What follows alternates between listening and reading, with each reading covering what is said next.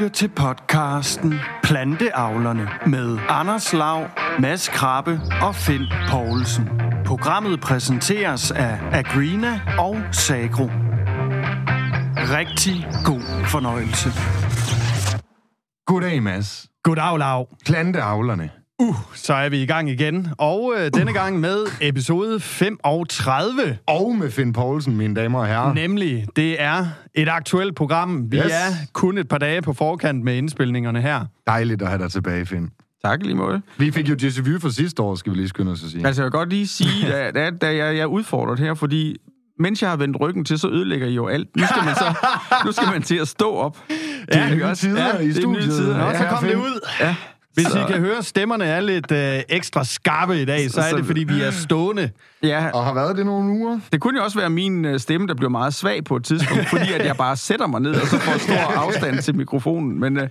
Altså, som gammel musiklærer, så er jeg jo fan af, at når der skal lyde ud af munden på en, så skal man altså lige op og stå.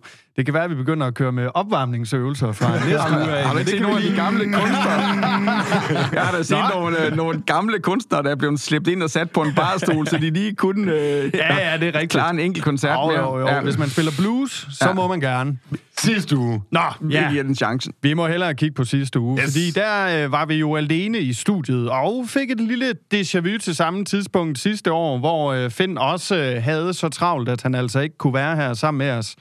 Heldigvis så ringede vi ud til ham, og han tog telefonen, og vi fik en lille update på, øh, hvordan øh, det stod til med både høst og etablering.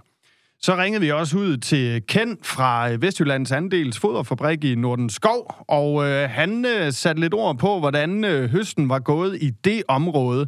Og jeg tror, overskriften var, at den var nærmest ikke rigtig kommet i gang endnu. Nej, det var ikke for godt. Vi havde forventninger til, at øh, han næsten ikke havde tid til at tage telefonen og styrtede rundt og havde masser at se til, men øh, han havde vi god havde, tid. Vi havde lagt op. Han havde god tid, Ken, til at snakke med os, og det tog vi jo så heldigvis godt imod. Så snakkede vi lige med Anders øh, Svendsen, som jo også er øh, til hverdag med i vores øh, markedsupdate, der kommer en gang om måneden her på kanalen. Og han øh, arbejder også hos øh, Vestjyllands Andel og har virkelig fingeren på pulsen med alt, hvad der hedder priser, både globalt og nationalt. Og øh, noget, der bliver afspejlet i priserne, det er jo selvfølgelig, hvordan det står til med høsten yes. og forventninger til høsten. Så det hørte vi ham lige lidt om i sidste uge, og han sagde, at øh, det blev nok ikke tyve toogtyve, men det gik nok heller ikke så galt. Korrekt. Mm. Godt beskrevet og så. Tak, tak. Ja, det er jo også et mærkværdigt år i år. Vi har jo talt om sidste år, tyve toogtyve, mm. var jo et rekordår på mange fronter, og det gælder afregningspriserne, udbytterne, indkøbet af gødningen kostede vel også en hel masse. Så der var jo en masse mærkelige ting i det år, men alt i alt så endte det jo rigtig, rigtig godt, og det gav måske noget luft ude øh, hos planteavlerne. Så i år, der har vi igen et mærkværdigt år, og jeg tænker bare tilbage på startsæsonen, altså, hvor vi øh, faktisk gør T V to øh, ja, øh, opmærksom på, at vi er på vej ind i, øh, i øh, tyve atten. Mm. Øh, tørkeindekset nåede faktisk at overstige tyve atten, og øh, ja, der ringede vi jo og fik et interview med, med en værkorrespondent der. T V to har åbenbart andre ting, de også forholder sig til, men der er vi lidt mere indsporet på og vejret her. Og vi er på forkant der, så vi gjorde dem lige opmærksom på det. Og derudover, så tog vi på ferie, kommer tilbage, og så hører vi bare alle planteavlerne snakke om, hvor øh, træls et øh, enhver-situation, vi står i øh, vejret. Altså, det regner. Og modsat det, fortegn. Ja, det var, det var som at vende en hånd. Hvad med dig, Finn? Ødelagde det noget over på, øh, på øen? Jamen altså, nu øh, snakker vi jo her tit øh, Vestjylland, fordi at det øh, her, vi står i Varde. Og der blev jo suppleret med vanding øh, rundt omkring her, og det vil sige, dem, der har vandet og været i gang fra starten af, Øh, som vi også snakker om, de har faktisk høstet øh, fine og fulde udbytter. Øh, og dem, der så ikke fik vandet fra starten, eller ikke kunne vande, øh, de har så fået nogle ordentlige smæk. Rykker man til øerne og til Sjælland, hvor jeg jo driver lidt planteavl, så er det sådan, at de lavninger, hvor der var øh, fugtighed nok til vintersæden, der var fuldt udbytte. Okay. Og faktisk stod noget rigtig fint korn. Og det overraskede mig lidt, at det faktisk var så fint. Men det blev så reddet af det regn, der kom, og havde ikke nået at få en tørkeperiode, der var stor nok til at sætte øh, det tilbage. Men på sandede pletter og på stiv, stiv lerjord, der fik det smæk. Og man kan sige, at højden på viden, den gik nærmest fra bæltehøjde og til knæhøjde. Og jeg tror, udbyttet gik fra tre til tretten tons. Så øh, det var ekstremt øh, svingende. Øh, men havde vi fået noget vand noget før, og så de mange solskinstimer, så havde der måske kommet et rekordår for hvede igen, ligesom sidste år. Men, øh, men der var bare for mange marker, der har manglet for meget til, at, øh, at det kunne give fuld udbytte. Så jeg tænker på Sjælland, øh, uden at jeg har for godt styr på det, men tyve procent under udbyttet sidste år. Okay. Det er sådan cirka der, det ender. Ja, det var det, var, det var der, vi havde ti komma fem ton sidste år og, og otte komma fem i år. Og mm. jeg tror sådan, når jeg kigger rundt, og dem jeg snakker med, så, så ligger det der et sted. Og, og raps øh, rykker det også nedad med et tons eller sådan noget cirka. Så, øh, så det har også taget de der tyve procent, tyve til femogtyve procent. Finn, jeg er nødt til at sige, at din lyd, den er fantastisk, når du står op her. Altså, det spiller bare. Så please don't. Enig. Du må ikke sætte dig ned. Enig. Hvor er du skarp? Ja. Men så, vi skal også have, have noget af det der, som går ringe, og det er ikke bare, når det gælder lyden. Jeg kan da godt lige uh, rykke lidt væk, hvis du synes, men ellers så, så er det jo faktisk, at Vorbyg er jo, det er jo vores uh, katastrofebarn uh, mm. i år. Altså... Den sidste etablerede, den sidste fødte, og øh, det er så ikke gået særlig godt. Nå. Og øh, udbytterne ligger jo for nogen helt katastrofalt nede på et par tons. Og øh, jeg så den, en mark, øh, som jeg kender, som er på den tre til fireogtyve hektar, og da der var presset halm, så var der under en bigballe per hektar. Okay. Uh. Og jeg har slet ikke turde spørge manden, hvad han høstede i korn, fordi det var en grund til at træde rundt i. Hvad ville være normalt? Hvad skulle der ligge? Jamen, der skal jo ligge øh, fem til seks stykker. Okay. Så det er bare et udtryk for, at der har ingen biomasseproduktion været her, og det var tyndt og så ringe ud, og så kom der jo regn, og så kom der grønskud. Og jeg tror, vi har haft et afsnit, der stort set handler om grønskud, så det skal jeg nok lade være med at lave det på. Men det gik lige så ringe med de grønskud, som, øh, som vi kunne forvente. Mm. Og det vil sige, dem, altså, dels har det jo givet problemer t- øh, for at høste, altså til landmændene. Og øh, det, vi selv høstede, var høstet på... en rigtig god dag, og det, der var første generation, var fint tørt, og alligevel var vi over tyve procent vand. Og det var jo den der mængde af grønskud, og de stod i flere generationer, men vi huggede dage, og øh, jeg må faktisk erkende, jeg ikke engang giver ind og kigge, om de har kasseret det til Maltbyg, fordi det var bare ikke mere at rode mere i, det skal bare videre. Mm. Så, og det er der jo mange, og der, der har fået den der oplevelse. Så er der jo nogen, der øh, kan se, de fik jo fine gule marker lige pludselig, der kunne høstes, og de er jo selvfølgelig nedvisnet. Og det er jo sidste år, hvor vi må nedvisne for at hensyn til høst. Så der har ikke sådan set været noget ulovligt i det, man har gjort. Det er Roundup'en, vi er snakker det, der. Er det en glyfosat, som man bruger til at nedvisne med. Øh, men fra næste år af, så må man jo ikke øh, sprøjte med det formål at lave det høstklar. Og der kan man så godt sige, der sker et eller andet her på tørring, ikke også? Fordi nedvisner man med Roundup og venter de ti dage, øh, man skal, eller lidt mere, og der kommer en, en god solskinsdag, så øh, høster man jo en vare, der ikke skal tørres. Og det vil sige, at man har egentlig ikke nogen energiudgift på at tørre det ned bagefter, fordi det har, det, det har, hvad kan man sige, det har solen og, og vejret kunne gøre, mm. hvor det stod på marken. Mm. Hvorimod, hvis man er tvunget til at høste det så grønt, så er der jo et eller andet energiregnskab, der skal gøres op, fordi kornet er jo ikke lagerfast, når det er høstet med tyve eller toogtyve eller treogtyve procent vand. Og det vil sige, at der er kun energi til at bringe det der nedad. Og det hjælper ikke, når man har en lille solcelle på taget, fordi den kan simpelthen ikke banke det her energibehov ind. Mm-hmm. Så mange steder, så er det jo øh, dieselolie, ja. Der bliver banket af. Ja. Alene med det formål at sikre øh, afgrøden. Og, og, og så kan man sige, jamen, kunne det så betale sig, skulle man så ikke bare lade det være? Jamen, der er jo stadigvæk et positivt energiregnskab i at tørre ned. Så det vil jo være endnu mere vanvittigt at sætte den energi, man et eller andet sted har høstet over styr. Så mm. selvfølgelig skal man bruge den... mængde energi, der skal til for at tørre det ned og få det lagerfast. Senere kommer vi også ind på, på sådan noget som efterafgrøder, ja. Og hele den her høstdiskussion, ja. Datoen den tyvende august. Øh, og jeg tænker, der kan drages en lille parallel til øh, mobile tørreanlæg, foderstoftørring osv. Så lad os lige gemme den som en lille cliffhanger til lidt senere i programmet, fordi jeg vil lige følge op på øh, dine udbytte øh, fortællinger fra, hvad du har observeret. Der er en artikel inde på Landbrugsavisen, der står skrevet af Landbrugsavisen, så jeg kan ikke lige citere nogen, øh, hvad hedder sådan noget med skribent eller sådan noget. Yeah. Ja, så tager vi den. Øh, men det er Jens Bruun, som øh, har høstet, og han har høstet hvede, og du nævnte lige før op mod tretten tons, så der øh, skriver han også, at de har høstet op til tretten tons på de bedste jorder. Men byggen, øh, der rammer de et gennemsnitligt, øh, et gennemsnitligt antal i udbytte af seks komma fem tons per, per hektar, mens rapsen den var på fem komma fem tons per hektar. Øh, og de ender med en hvede situation på mellem otte komma fem og ni tons per hektar. Og det er ved Haderslev-området. Hvad tænker du der, Finn? Jamen altså, Haderslev er et fantastisk område at drive planteavl i. Det er jo noget af Danmarks bedste jord. Og... Er det det? Ja, Haderslev er fint. Altså, Haderslev har det hele, men nogle af de der jorder, som kan kigge ud til Lillebælt, øh, det er nogle helt fantastiske jorder, og, og det er jo ikke uden grund, at man øh, har en masse hvedeforsøg og sådan noget liggende der. Skal vi kalde dig humus nu, eller hvor er vi mm, henne af? Der kunne man godt være faktisk et, for, et, for, et højt humusindhold på lerjord, ja. Mm. Og, og det er noget fantastisk jord. Så det er derfor, at nogle marker, der gror på god jord og er velforsynet med næringsstof og er i god kondition øh, i forhold til organisk materiale, det har sådan set leveret masser af korn. Og så er det jo marginaljordene, der, der banker ud, ikke også? Det er jo de sandede pletter, det er det ekstreme ler.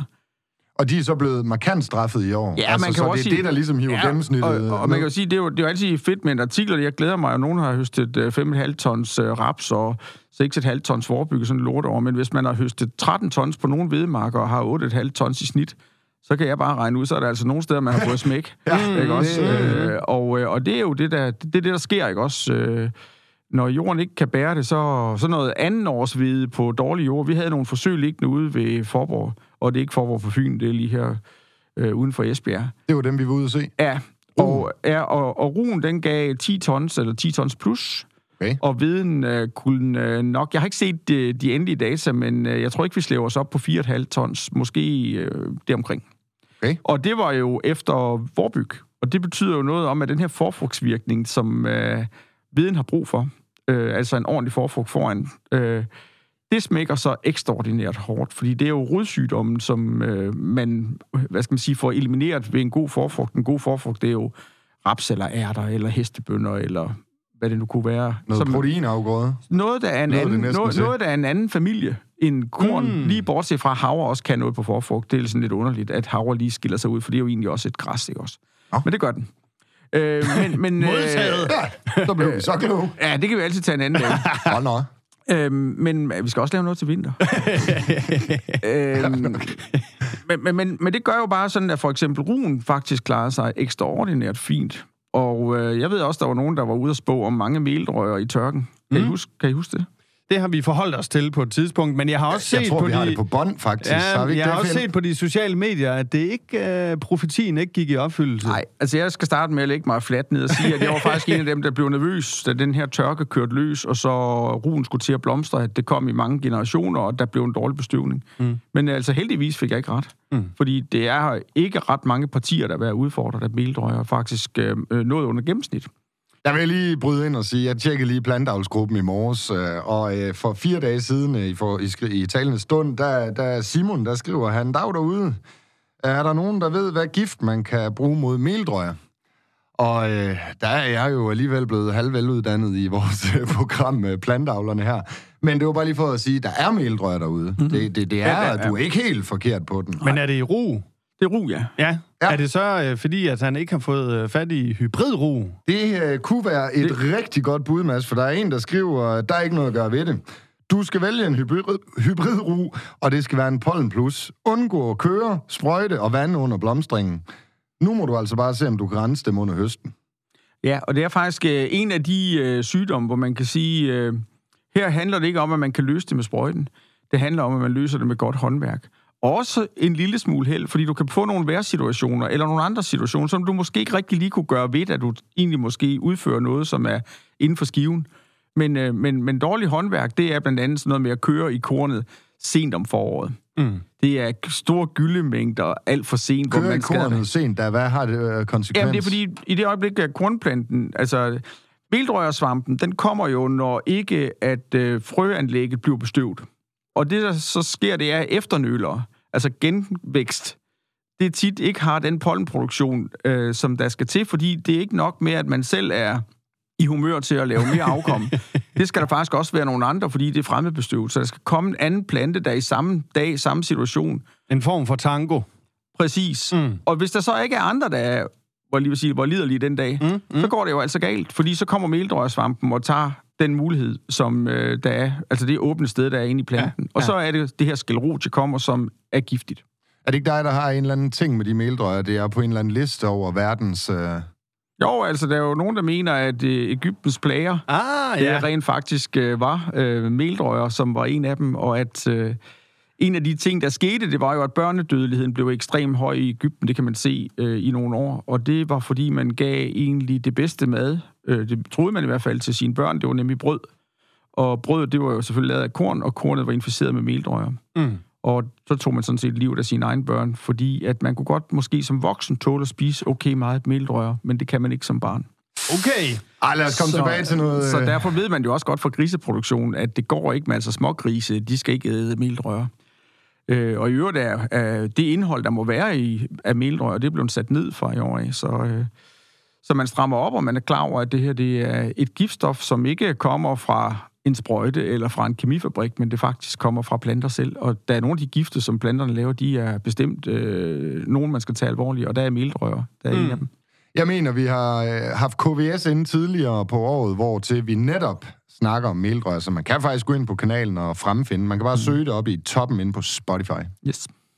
Jamen, så er vi vist ved at være der, hvor vi vender øh, snuden øh, hen imod den tyvende august. Det er godt nok passé nu, mm. men, øh, men jeg har fulgt med på de sociale medier under den her høst, og jeg kan i hvert fald se for rigtig, rigtig mange landmænd, der lige præcis den tyvende august, den har en stor betydning.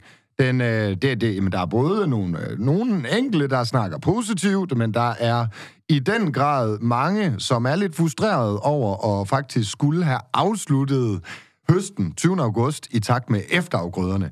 Og den vender vi nu, og så dernæst, så er vi nødt til også lige at snakke lidt etablering. Yes! Ja. Nemlig? Find. Den tyvende august. Og den tyvende august, hvad tænker vi om årets uh, situation? Vi har jo blandt andet også set uh, Søren Søndergaard uh, fra Landbrug Fødevarer. Lige nu, der kører de jo en uh, sponsoreret uh, kampagne, kampagne på, på de sociale medier, mm-hmm. ja, lige præcis, hvor de faktisk også prøver at gøre forbrugerne, altså folkene omkring landbruget, opmærksom på den her dato. Og hvad, hvad siger du, Finn? Jeg kunne godt tænke mig lige at starte med, hvorfor vi overhovedet har de her efterafgrøder. Mm. Det vil sige, vi har jo et landbrug, som selvfølgelig påvirker det omgivende miljø. Og en af de steder, hvor vi påvirker det omgivende miljø, det er, at vores overskudskvælstof, det ender i vandmiljøet. Og først er det jo en tur over det ferske vand, og til sidst så ender det jo i saltvandet. Og når det ender i havet, og der bliver for stor koncentration af næringsstoffer, så er det vel nok øh, lige så veldokumenteret som klimaforandringerne er, at så giver det algevækst. Og øh, det er uheldigt i forhold til de fisk, der bor der, fordi så forsvinder ilten, når algerne skal nedbrydes. Mm. Og derfor så kan man sige, at vi er nødt til at kigge på nogle af de værktøjer, vi kan gøre for at reducere udvaskningen fra landbruget. Og det tror jeg egentlig er en præmis, alle accepterer. Øh, og der er jo sådan for alvor tre store håndtag, man kan trække i. Det ene, det er jo kvælstofkvoterne. Det næste, det er efterafgrøder. Og så kan man sige, at den ultimative, det var braklæg eller plantenskov. Og hvis vi ikke vil braklægge og plantenskov, så har vi to værktøjer tilbage. Det er efterafgrøder eller reducere i kvoten. Mm. Vi fik jo den her landbrugspakke, hvor vi fik den fulde kvælstofkvote tilbage, som den fulde, så tænker jeg, økonomisk optimale kvælstofkvote tilbage, for det lå vi jo ikke på tidligere. Og mod det, så lavede vi så alle de her tiltag, hvor en af dem var efterafgrøder, og det var så det helt store dyr i tiltagsjunglen. Øh, mm-hmm. øh... tiltagsjunglen. Og der er det jo sådan, at de præmisser, man har regnet ud fra, det er, at øh, efterafgrøderne sås den tyvende august. Mm. Og det er egentlig derfra, det er. Og så har man så taget den tyvende, fordi man tænker, det er overvejende sandsynligt, at det kan lade sig gøre et almindeligt år. Mm. Og man kan sige, det var jo endnu bedre, hvis man såede tidligere. Øh, og roddybden på sine korsblomstrede efterafgrøder, den vokser jo med sådan en til halvanden centimeter i døgnet, så der sker jo vildt noget i den første del af vækstsæsonen, og når man så kommer ind i oktober, så er det godt nok ikke gået ud, men så tager det jo væksten af. Mm. Og derfor så har man lavet sådan en trappemodel, at hvis man sår den tyvende, så kan man beholde den fulde kvote, eller den, man har opnået øh, maksimalt ved mm-hmm. at have sine efterafgrøder og få ejendommen på sandjord øh, og lidt øh, krav til kystvand, og man får nogle, øh, noget husdyrgødning over et vist niveau, så ligger der jo rigtig mange ejendommer og skal have halvtreds procent af sit areal med efterafgrøder. Så det er jo en kæmpe opgave at få det her i jorden. Mm. Men hvis det så er sådan, at det ikke lykkes den tyvende, så bliver man så trukket i det efterfølgende års kvælstofkvote. Og det er jo der, hvor Søren Søndergaard og andre er ude og gøre opmærksom på, at den tyvende er jo en, en rigtig dårlig dag ikke at få de der efterafgrøder i, fordi så, så sender man jo en regning videre til året efter, fordi skal man reducere sit kvælstofforbrug året efter, og det er jo det, man skal, hvis ikke man er i med de her efterafgrøder til tiden, så giver det jo et mindre økonomisk udbytte i tyve fireogtyve. Mm. Og derfor så synes man jo på den måde, altså så gør det jo ondt og skulle ligesom allerede starte, inden man er gået i gang med året, så man så allerede begyndte at trække en regning. Mm. Men man må også bare huske på, at præmissen er jo også, at vi fik den øgede kvælstofkvote mod, at vi brugte det her virkemiddel. Og så er der så faktisk lavet som, altså egentlig en faglig, for en gang skyld, en faglig regel, som siger, at jo senere du sår, jo mindre samler det op, og det kompenserer man så ved at reducere kvoten året efter. Mm. Og vi har jo masser af regler, som ingen mening giver. Dem kunne vi også hænge i, men det her er der jo faktisk en, altså det er jo faktisk funderet fagligt. Altså mm. der er en mening bag, der er en mening med galskaben. Der er i hvert fald en mening bag. Der er der også en vis også? logik og i der, det, vil og jeg der, sige, set udefra. Ja, og, og, og man kan så sige, jamen hvad er alternativet? Det er jo bare, at vi bare kører løs. Mm. Altså vi bare siger, okay, altså det her år var for svært med efterafgrøder, så vi, vi, vi giver en dispensation, og vi tager den ekstra skvulp af kvælstof ud til vandmiljøet til næste år, mm. som det måtte give. Mm. Og det kan jeg godt forstå, hvis man er planteavler og skulle betale en regning tyve fireogtyve, som man ikke engang har taget hul på året endnu, at man synes, det er mega træls. Jeg kan også godt forstå, hvis man synes, det er regeltyranni. Men jeg synes faktisk også, at man skylder at forklare, hvordan det hænger sammen. Og det er ikke, fordi jeg skal ikke rette Søren Søndergaard i, hvordan han øh, driver politik, fordi det er jeg slet ikke, øh, det har jeg slet ikke horn, det er min horn ikke lang nok til. Det er ikke horn nok på hovedet. Men jeg, men jeg, men jeg ærger mig alligevel, når man ikke også forklare, hvorfor det hænger sammen, som det gør. Mm. Så kan man jo bagefter tage stilling til, om man synes, det er et retfærdigt niveau, eller man kan lade være med at anerkende, at øh, der er en øget udvaskning fra jord, der har fået sået sine efterafgrøder meget sent. Men det er altså baggrunden for, at det er, som det er. Mm. Og man kan jo så efterafgrøder helt frem til den syvende september, og stadigvæk få sit fulde tilskud for, for at have øh, variation i sine afgrøder, og alle de andre krav, som også ligger bundet op på de her. Men der, der kommer et smæk på kvælstofkvoten, på ved de vi, arealer. Ved hvor stort det smæk er? Ja, altså, det, er sådan, hvad trappe, tæller det? Det er en trappemodel, og ligesom vi står her i dag, der er vi jo sådan rykket fra de der, jeg tror det er sytten kilo, frem til den syvogtyvende eller sådan noget. Det, det må ikke lige hænge mig op på. Det er sådan lige på det niveau, og så kan mm. man sige, når man sår allersenest, så får man så et træk på, jeg tror det er fire komma femoghalvtreds kilo, per hektar. Og det er jo ikke hektar på hele ejendommen, men det er hektar efterafgrøder, man har sået for sent. Så hvis okay. man er ude på en ejendom og så ti hektar efterafgrøder i den sene model, altså i den sene dato, det er den sidste dag, det er den syvende september, mm-hmm. så får man så et træk på fem hundrede og fyrre kilo kvælstof til året efter. Mm. Men, men sådan, hvis vi nu siger, de her sytten kilo øh, deromkring, altså det er det, du bliver tra- trukket i? Det, er det sådan et første uges tid, ja. Så koster det omkring sytten kilo. Hvad vil det have, hvad vil det have betydning på en... Ja, en god kornmark. Jamen, der var jo der var sådan nogle øh, runde tommelfingerregler, der sagde, at man tjente ti kroner per kilo, inden man kørte ud. Okay. Men det kræver jo, at man mangler dem. Ja. Altså, hvis man for ja, eksempel ja. har et andet sundt sædskifte, eller på anden måde synes, at man har eftervirkning nok. Og jeg tror også, vi tidligere har talt gødningsforsøg i de her øh, mm. programmer. Og det er jo sådan, at fordi man et enkelt år undergødsker lidt, hvis ens jord, den er veldrænet, øh, der bliver vandet, der er et godt humusindhold, der, var der er alle de her ting, der er vant til at køre med husdyrgødning, så får du ikke et smæk over et. Nej. Men du kan bare ikke blive ved med at undergødske. Mm. Så der er altså også noget træhed i det her. Så det er ikke sådan, at man kan sige, jamen så mangler lige et hundrede og halvfjerds kroner per hektar, mm. fordi jeg skulle spare sytten kilo ind. Det er jo også sådan, at du må jo fordele de der på hele... Altså det er jo øh, går en samlet kvælstofkvote, der bliver reduceret. Og det er jo ikke sådan, at det er den mark, der så såede, blev sået efterafgrøder for sent på, der så skal betale lige præcis prisen. Du må Ej, stadigvæk den og mangler, du, så kan den godt få. Du må stadigvæk arbejde. Og jeg mm, ved ja. godt, at, at kvælstofgødskning ikke er en kassekreditordning. Men, øh, men man kan alligevel godt arbejde lidt i at få udlignet, sådan så man ikke skal tage fulde smæk det år, hvor det så lige skal ske. Men det, jeg egentlig også hørte dig sige lidt her, Finn, det er, det, altså, nu må du rette mig, hvis det er forkert, men du vender den egentlig lidt om, og så siger du, måske skal man ikke øh, fra start af regne med, at man kan få sået sine af- efterafgrøder øh, før den tyvende august. Altså måske skal man i virkeligheden planlægge ud fra, at man bliver trukket, du siger bare sytten kilo eller et eller andet i den stil, og så skal man måske være glad, hvis man når det. Altså så man ikke kommer til at stå der den nittende og så tænke, shit, nu, øh, nu har, passer mit regnskab ikke næste gang, og øh, jeg får mega travlt i morgen, og så videre, og så videre. Ja, det er jo ikke bagudrettet, du får trukket kvote. Det er jo fremadrettet. Mm. Så man kan sige, at konsekvensen af det her, den skal du så tage i fremtiden. Ja. Og det er jo tyve fireogtyve, og vi har jo ikke lavet en gødningsplan ret mange steder til tyve fireogtyve endnu.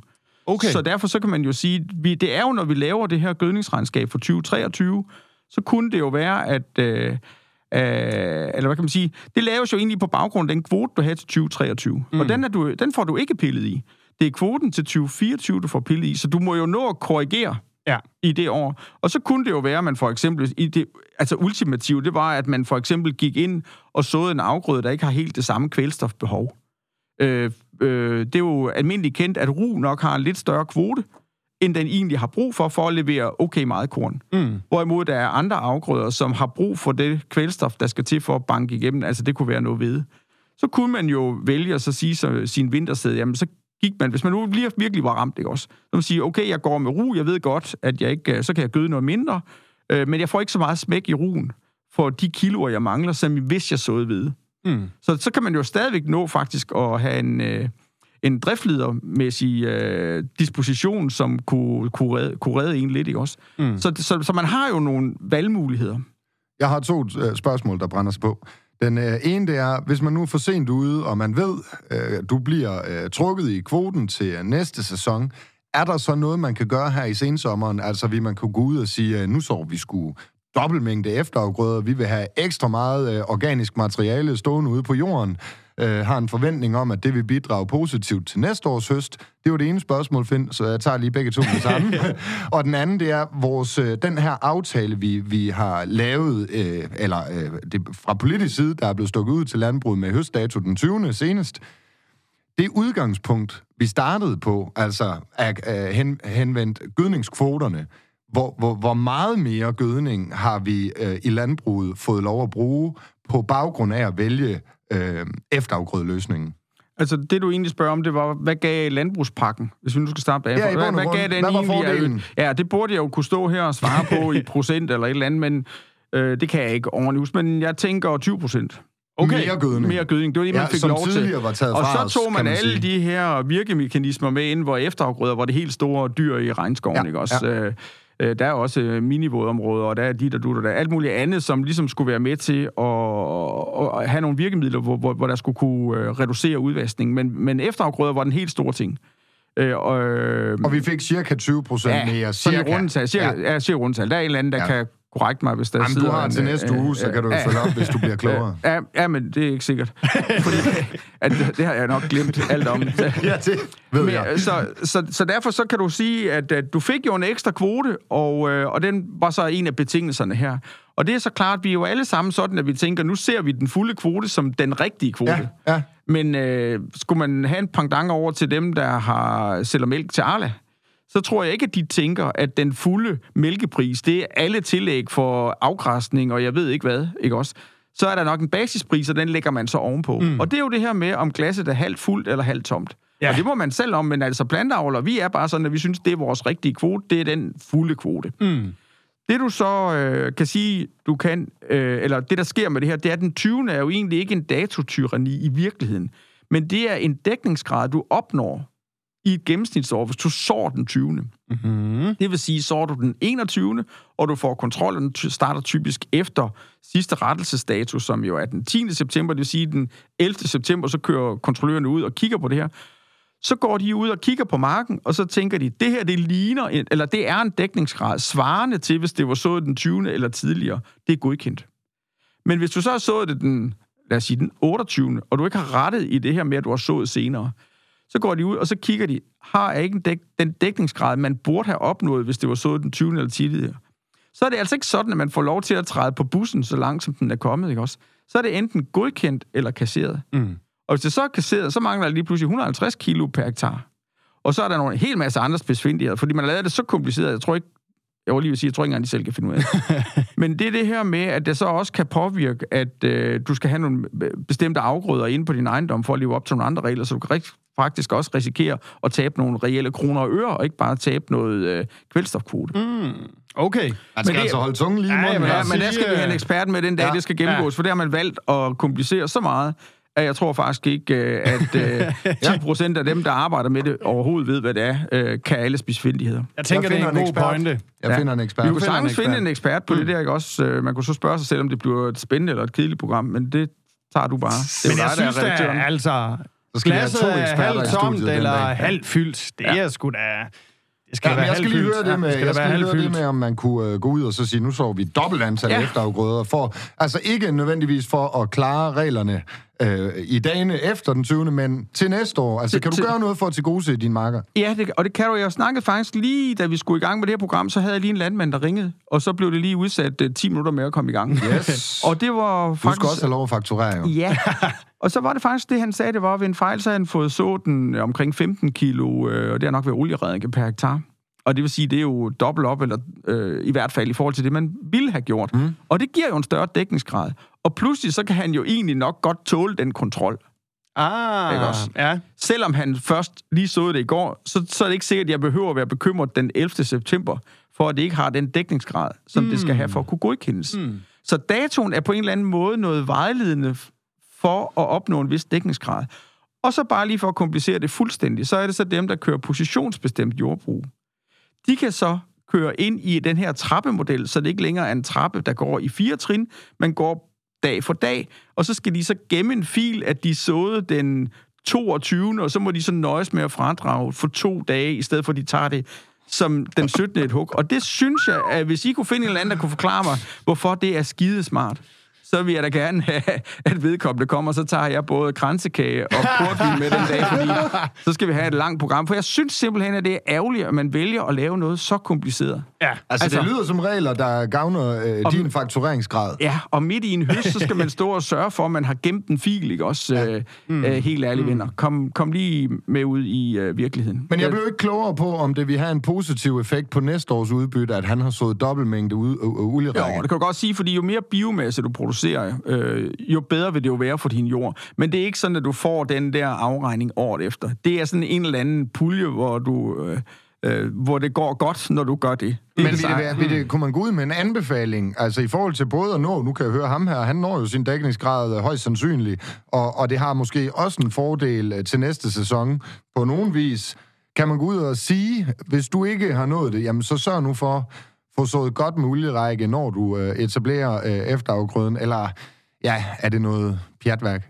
Det kunne man godt øh, synes, hvis, ens, hvis den fulde kvælstofkvote og det at kunne gå igennem en kontrol, det er to rigtig vigtige ting for en, så kan man jo godt gøre det. Hvis man alene tænker bundlinje, så tror jeg i nogle tilfælde, det var bedre at tage et lille træk i kvælstofkvoten, og så prøve lige på at dyrke nogle afgrøder, eller gøre tingene på en måde, man, hvor man måske ikke lige er helt oppe og har brug for den fulde kvote. Så for afslutningsvis, Finn, selve landbrugsaftalen og det her efterafgrøde forhold, det synes du er en god aftale. Altså, du kan se fordele i den, eftersom vi har fået mere kvælstof tilgængeligt. Jeg tør, ja. Men hele opsætningen og datosætninger og alt det bureaukratiske bagved, det ønsker du bliver gjort mere simpelt. Fuldstændig. Og jeg siger, at hvis landbrug, det var et brætspil, du fik i julegave, og så skynd dig at bytte det, fordi det er kraftedeme så kompliceret, det er ikke sjovt. Der er et landbrugsspil, ja. Det så jeg i Bilka. Det er lidt ligesom Matador. Ja, men altså, du bliver jo aldrig nogensinde færdig, for der er simpelthen så mange regler. Jeg vil meget hellere rydde op i reglerne og, og beholde fagligheden. Yes. Og, og jeg synes, det er fint at angribe, at den tyvende er noget underligt tyranni på en eller anden måde, ikke også? Øhm, men, men, men jeg vil hellere angribe, øh, at det er så kompliceret, blandt andet opgørelsen af de her efterafgrøder, så vi mister faktisk overblik, og det gør vi helt ind i rådgivningen nogle gange. Så jeg vil hellere rydde op i det, hvis jeg kunne et eller andet, og så sætte min fokus den vej. Og det her, det siger jeg jo fuldstændig for min egen regning, for jeg er godt klar over, at landbrugsorganisationer også har en dagsorden i det her, og det er ikke den, jeg vil lægge mig ud med. Men, øh, men nu spørger du mig personligt, og derfor mm. så svarer jeg, hvad min mening er. Jeg synes måske... At, du er selv planteavler jo. Ja, og jeg synes faktisk for en gangs skyld, at jeg synes faktisk, der er en regel, der også bunder i noget faglighed. Fordi jeg kunne nævne mange andre regler, som har ingen faglig øh, gang på jorden. Jeg tror simpelthen, vi er nødt til at slutte dagens program. Vi når altså ikke den her etablering i dag. Den, den skyder vi til en af de kommende uger. Jeg kan lige slutteligt fortælle, at i næste uge, der får vi altså fint besøg. Det er en god ven af dig fra tidligere karriere, Finn Poulsen. Vi får besøg af Stefan Fick, og det er fra Coteva. Vi skal have en opfølgning på biostimulanter. Ja, og der kommer vi sikkert også til at snakke noget etablering af raps. Og så må dem, der går vældig op i det, jo glæde sig til ugen efter, fordi jeg er sikker på, at vi kommer ikke forbi Stefan, uden vi også kommer til at nørde lidt i rapsetableringen, og øh, hvordan vi holder det rent for ukrudt, og hvad vi ellers kan gøre. Så jeg er skidespændt på at høre, om han har nogle produkter til os i år. Så er der lagt det i kakkelovnen. Tusind tak, fordi I lytter med.